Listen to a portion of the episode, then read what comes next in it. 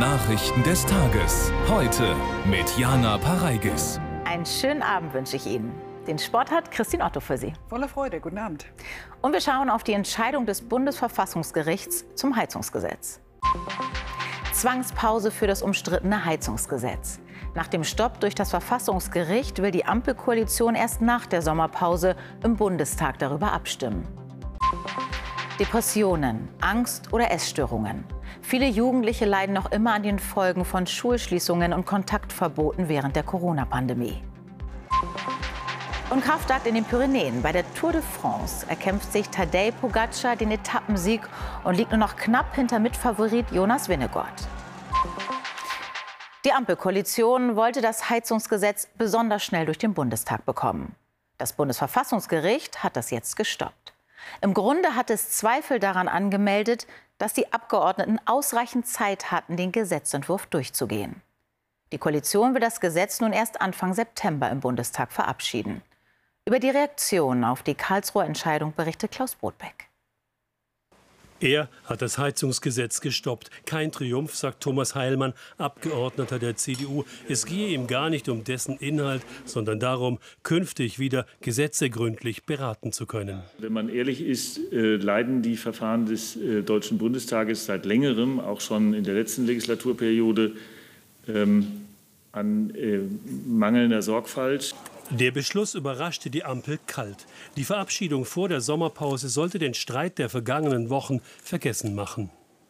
Nun, es ist kein Ruhmesblatt, aber wir wollten den Menschen auch durch eine abschließende Lesung im gesamten Deutschen Bundestag Sicherheit geben. Aber indem der Fachausschuss jetzt auch durch die Formulierungshilfen, durch Änderungsanträge Klarheit hineingebracht wird, kann man sich daran bereits orientieren. Die Koalition möchte das Gesetz nun nach dem Sommer ohne Änderungen beschließen. Karlsruhe hat nicht über das Gesetz geurteilt, sondern hat den Bundestag als Organ angemahnt, hier ruhiger zu beraten. Und ich finde es deshalb richtig, dass wir genau dieser ruhigeren Beratung jetzt nachkommen. Damit haben dann auch tatsächlich alle Mitglieder des Deutschen Bundestages noch einmal ausreichend Zeit, sich mit diesem Gesetzentwurf zu beschäftigen. Die Union aber will erneut auch über Inhalte verhandeln. Wir bieten der Koalition ausdrücklich an, dass wir noch mal gemeinsam darüber beraten, wie wir das bestehende Gebäudeenergiegesetz, das ist ja keine Erfindung dieser Koalition, sondern es gibt ein Gebäudeenergiegesetz, wie wir das bestehende Gebäudeenergiegesetz noch einmal verbessern können. Auch die Linke fordert weitere Beratungen, um Belange aller Beteiligten ausführlicher debattieren zu können. Kommunen und die Bürgerinnen und Bürger können sich dann besser einstellen. Und die große Leerstelle des sozialen Ausgleiches könnte von der Bundesregierung dann mit Substanz gefüllt werden. Der Streit ums Verfahren beendet. Der Streit um Inhalte geht wohl weiter. Am 1. Januar soll das Gesetz in Kraft treten. Und das Ganze beobachtet für uns auch Karl Hinterleitner. Karl, was sagt das jetzt aus über die Regierungsarbeit? Ja, sicher nichts Positives. Zwar bedeutet die Entscheidung aus Karlsruhe nur eine Verschiebung, aber natürlich kommen jetzt Stimmen aus der Opposition, die das ganze Gesetz wieder in Frage stellen. Und auch die eigenen Reihen sind ja alles andere als geschlossen. So meinte etwa Wolfgang Kubicki, immerhin Vizevorsitzender der FDP, das alles sei eine verdiente Quittung für die Grünen. Das hört sich gerade so an, als sei die FDP überhaupt nicht dabei gewesen. Partnerschaftliches Regieren geht wohl anders. Und der nächste Konflikt in der Ampel, der wurde heute soeben noch vermieden. SPD und vor allem Grüne wollten das Gesetz jetzt endlich vom Tisch haben. Und das wäre mit einer Sondersitzung des Bundestages in den kommenden ein, zwei Wochen auch durchaus möglich gewesen. Aber auch das wollte die FDP nicht. Jetzt wartet man bis September, also bis nach der Sommerpause. Und der Streit um das Gesetz kann da noch monatelang weitergehen. So oder so politisch ist das Ganze eine saftige Ohrfeige für die Koalition. Das umstrittene Heizungsgesetz droht jetzt auch noch zum politischen Dauerbrenner zu werden. Hm, danke für diese Einschätzung, Karl Hinterleitner. Im Bundestag wurde heute über ein Thema abgestimmt, das viel nahe geht. Die Sterbehilfe. Zwei Gesetzentwürfe lagen auf dem Tisch, die die Hilfe zur Selbsttötung regeln wollten. Denn 2020 hatte das Bundesverfassungsgericht das Verbot der geschäftsmäßigen Sterbehilfe gekippt und eine Neuregelung angemahnt. Aber keiner der beiden Gesetzentwürfe bekam heute die notwendige Mehrheit. Britta Buchholz.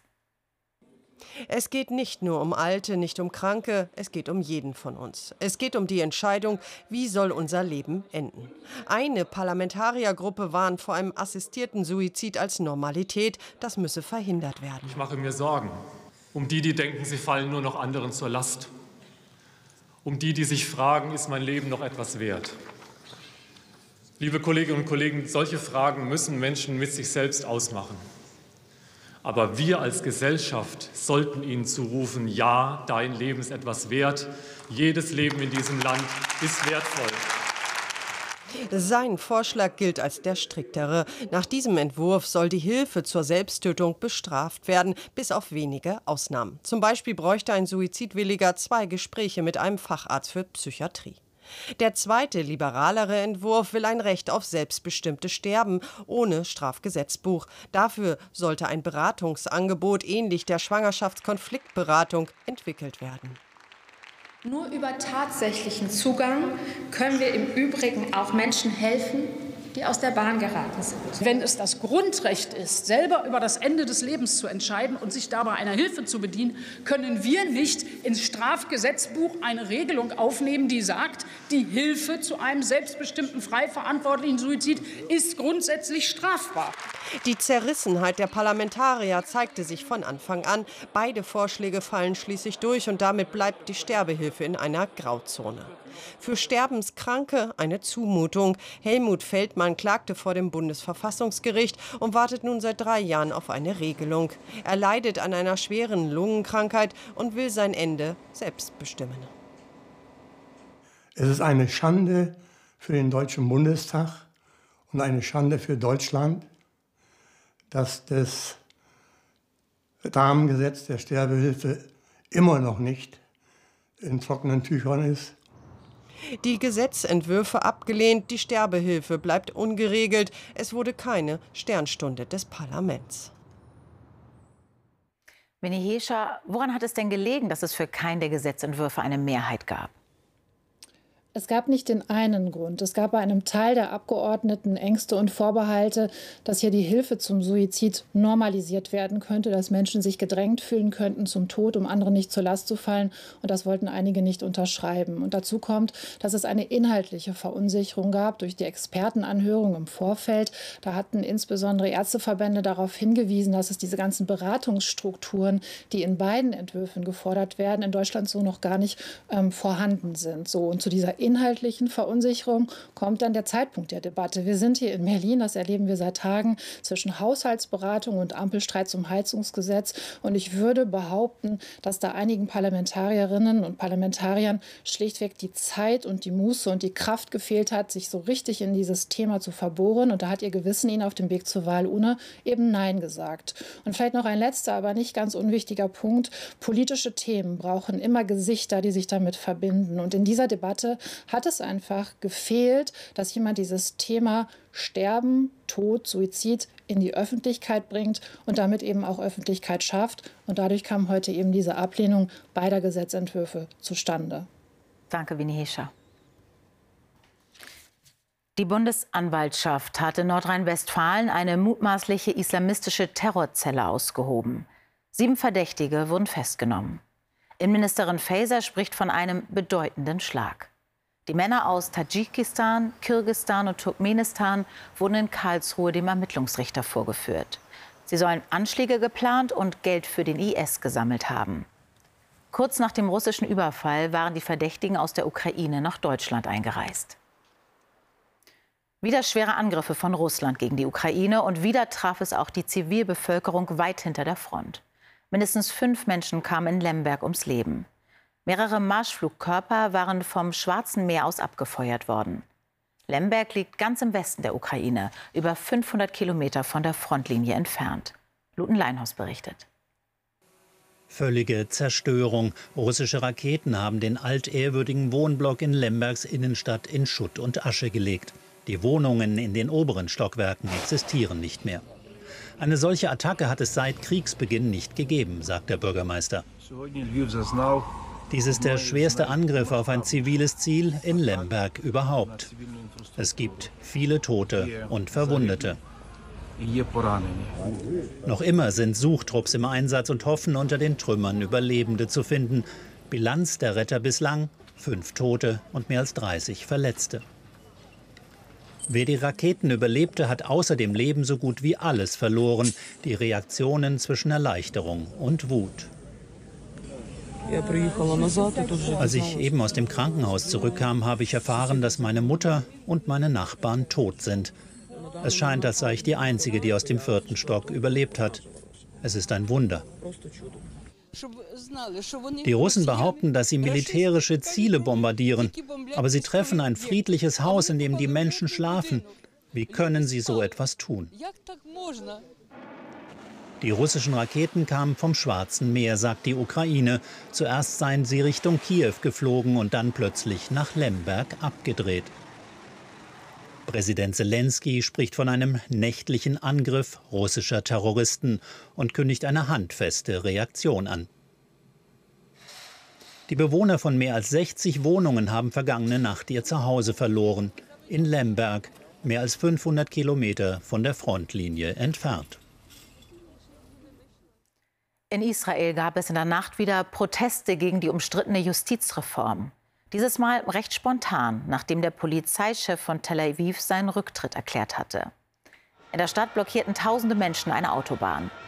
Die Regierung hatte den Polizeichef aufgefordert, gewaltsam gegen die Proteste vorzugehen. Er hatte sich geweigert und war, als er versetzt werden sollte, zurückgetreten. Kinder aus finanzschwachen Familien besser fördern. Wie viel Geld das kosten darf, darüber streitet sich die Koalition seit Monaten. Eine Umfrage zum Kinderreport 2023 des Deutschen Kinderhilfswerks ergab jetzt, die große Mehrheit der Bevölkerung hält die bisherigen Maßnahmen für unzureichend. Demnach finden 72 Prozent der Erwachsenen sowie 61 Prozent der Kinder und Jugendlichen, dass es eher wenig oder sogar sehr wenig gegen Kinderarmut getan wird. Bei der Frage, wie die Armut bekämpft werden sollte, sagen die allermeisten Befragten kostenlose Bücher und Lehrmittel, mehr Fachkräfte an Schulen und Kitas, mehr günstiger Wohnraum. Und noch ein Thema, das Kinder und Jugendliche belastet, die Auswirkungen der Corona-Maßnahmen. Wissenschaftlerinnen und Wissenschaftler warnen heute deshalb auch vor hohen wirtschaftlichen Kosten. Denn die Pandemie wirkt nach. Anfang dieses Jahres waren laut Familienministerium 73 Prozent der jungen Menschen noch enorm gestresst durch die Einschränkungen von damals. Einsamkeit ist ein großes Problem. Nicht wenige sind psychisch erkrankt. Angststörungen, Depressionen, Essstörungen. Elisa Miebach berichtet.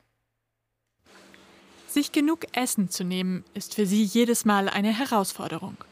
Charlotte hat in der Lehre des Lockdowns eine Essstörung entwickelt. Schon zum zweiten Mal ist sie in Behandlung in einer Spezialklinik am Chiemsee. Nicht Corona selbst, sondern die Isolation war das Problem. Ich glaube einfach, dass ich einfach überhaupt keine Möglichkeit hatte, mich da irgendwie dann abzulenken und irgendwie doch sozusagen den Sinn vom Leben zu sehen, warum es sich lohnt, jetzt da nicht irgendwie weiter dran zu arbeiten, sich runterzuhungern, ähm, weil ich mal einfach nicht die Möglichkeit hatte, sich mit Freunden zu treffen, das zu machen, was einem Spaß macht. Was sie bewegt, bespricht Charlotte mit ihrer Therapeutin. Während der Pandemie hatten sich psychische Probleme wie etwa Angststörungen bei jungen Menschen verdoppelt. Die Familienministerin stellt heute eine neue Studie vor. Sie untersucht die wirtschaftlichen Folgen von psychischen Belastungen bei jungen Menschen durch die Pandemie. Sie haben halt erhebliche Folgekosten für die Zukunft. Sie betragen eben je nach Szenario zwischen 2,8 und 5,6 Milliarden Euro. Diese Kosten entstehen durch Therapien und Behandlungen, aber auch später im Leben durch Ausfälle bei Ausbildung und Arbeit aufgrund einer psychischen Erkrankung. Wenn die einmal begonnen hat, dann dauert das auch über die Pandemie an und hat wir erleben auch jetzt noch nach der Pandemie hm, einen ähm, vermehrten Behandlungsbedarf. Nach wochenlanger Therapie spürt Charlotte Fortschritte. Ich bin auf jeden Fall ein großes Stück weiter, aber man merkt selber manchmal die Situationen, wo man einfach merkt, dass man noch nicht der alte Mensch ist, also dass man immer noch die Krankheit hat die Essstörung aus dem Kopf zu bekommen, für Charlotte und die vielen anderen Betroffenen ist es ein langer Weg. Wenige deutsche Künstler der Gegenwart sind international so bekannt und geschätzt wie Anselm Kiefer. Jetzt ist der 78-Jährige in Berlin mit dem Deutschen Nationalpreis geehrt worden. Meine Biografie ist die Biografie Deutschlands, hat Kiefer einmal gesagt. Sein Werk spiegelt vor allem die düsteren Kapitel der deutschen Geschichte. Oft in Braun oder Grau, monumental zwischen Malerei und Skulptur und fast immer mit abstrakter Wucht. Noch einmal Satelliten ins All bringen. Das war die letzte Aufgabe von Ariane 5 gestern Nacht. 27 Jahre lang war die europäische Schwerlastrakete im Einsatz. Jetzt ist Schluss. An Arianes Nachfolgerin wird schon lange gebaut, aber noch ist sie nicht am Start. Von einem Abschied mit einem klein bisschen Wehmut berichtet David Röhmheld. Der letzte Start der Ariane 5. Zweimal verschoben, zunächst wegen technischer Probleme, dann wegen des Wetters. Nun ein Erfolg und ein emotionaler Moment, gefeiert auch in Bremen, wo die Oberstufen der Raketen gebaut werden. Macht mich glücklich, weil ich weiß, dass, dass die Teams, die dahinter stehen, so intensiv daran gearbeitet haben, dass auch die letzte Ariane 5 genau das macht, was eigentlich jede Ariane 5 gemacht hat. Die Erfolgsgeschichte der unbemannten Trägerrakete begann mit einer Panne. Der erste Start vor 27 Jahren schlug fehl. Doch anschließend bringt die Ariane 5 so zuverlässig ihre Fracht in den Orbit, dass unter anderem die NASA ihr das Weltraumteleskop James Webb anvertraut. Die Ariane 5 galt als Europas Zugang ins All. Der fällt nun erst einmal weg. Denn der Start der Nachfolgerakete verzögert sich durch die Corona-Pandemie und technische Probleme seit Jahren. Ich gebe zu, wir haben ein vorübergehendes Problem. Durch den noch nicht erfolgten Jungfernflug der Ariane 6 und nach dem Fehlstart der Vega C-Rakete. Aber wir werden weiterhin unabhängigen Zugang zum All haben. Experten gehen von sechs oder sieben Monaten ganz ohne europäische Trägerraketen aus. In einer Zeit, in der die Konkurrenz mit günstigeren, wiederverwendbaren Raketen den Markt revolutioniert, könnte die Ariane 6 es schwerer haben, an den Erfolg der Ariane 5 anzuknüpfen. Erleichterung beim Tennis in Wimbledon. Kein Regen. Es konnte gespielt werden, Christian. Welch Glück, muss man echt sagen. Geduldsprobe beendet. Alexander Zverev hat seit Dienstag auf sein Erstrundenmatch warten müssen. Am frühen Nachmittag ging es dann endlich los. Etwas mühsam, aber letztlich doch erfolgreich gegen einen widerspenstigen Qualifikanten aus den Niederlanden. Alexander Zverev hat sich durchgekämpft. Der 3-0-Sieg klingt einfacher, als er war. Das Match insgesamt auf Augenhöhe. Satz 1 gewinnt der Deutsche gegen den Niederländer Gijs Brouwer, zwar mit 4 zu 6, doch Satz 2 und 3 gehen in den Tiebreak. Zverev immer wieder mit Problemen, aber letztlich holt er sich drei Matchbälle. Vergab zwar zwei, aber nutzte den letzten. Beendete das Spiel mit einem Ass. Damit trifft der 26-Jährige in der zweiten Runde auf Yosuke Watanuki aus Japan. Und bereits in Runde 3 steht erstmalig Maximilian Materer durch einen Dreisatzerfolg gegen den Amerikaner Michael Moe. Bei den Frauen gewann überraschend Jule Niemeyer ihre Auftaktpartie gegen Karolina Muchova mit 6-4, 5-7 und 6-1. Die Tschechin hatte sich allerdings im dritten Satz am Oberschenkel verletzt. Und zur Tour de France, da hat sich auf der sechsten Etappe der zweimalige Gesamtsieger Tadej Pogacar aus Slowenien eindrucksvoll zurückgemeldet und in den Pyrenäen die erste Bergankunft gewonnen. Frankreichs Staatspräsident Macron hautnah dabei, als die Entscheidung fällt. 2,8 Kilometer vor dem Ziel in Cotteret enteilt Pogacar im weißen Trikot seinem großen Kontrahenten, Vorjahressieger Jonas Wingegaard, und kann ihm 28 Sekunden abnehmen. Gestern noch war Tadej Pogacar deutlich schwächer als der Däne Wingegaard. Heute auf der schwierigen Etappe mit dem 2100 Meter hohen Tourmalet glänzt der Slowene, der Sieger der Tour 2020 und 2021. Das gelbe Trikot erobert der Tageszweite. Wingegaard im Ziel in prominenter Gesellschaft liegt jetzt 25 Sekunden vor Pogacar. Ein Höhepunkt zu Beginn der Finals in Rhein-Ruhr, der insgesamt 24. Meistertitel für die Kunstturnerin Elisabeth Seitz, die sich in Düsseldorf im Mehrkampf der Frauen durchsetzte. Zwei Jahre nach ihrem letzten Mehrkampf bei den Olympischen Spielen in Tokio steht Elisabeth Seitz wieder ganz oben, wird zum neunten Mal deutsche Meisterin im Mehrkampf. Dieses Jahr wieder hier zu stehen bei den deutschen Meisterschaften und tatsächlich deutsche Meisterin zu werden, das bedeutet mir wahnsinnig viel. Die Entscheidung für Seitz fiel bei der finalen Disziplin am Boden. Ein Herzchen für die Fans. Zuvor hatte sie schon am Stufenbarren gewonnen. Bis zum letzten Gerät übte Emma Malewski Druck auf Seitz aus. Die 18-jährige Schwebebalken-Europameisterin gewann letztlich aber Silber. Vor Pauline Schäfer-Betz, die dritte wurde. Ausgelassene Freude, aber bei einer großen Turnerin, die 29-jährige deutsche Rekordmeisterin Elisabeth Seitz. Die Landung musste noch sein. Und die Finals morgen auch wieder im Livestream unter sportstudio.de. Dankeschön, Christine. Gerne. Beim Wetter kommt eine Hitzewelle auf uns zu. Mehr dazu gleich von Östen Terli. Um 21.45 Uhr läuft das Heute-Journal mit Christian Sieves. Und morgen übernimmt hier an dieser Stelle Barbara Hallweg. Bis bald.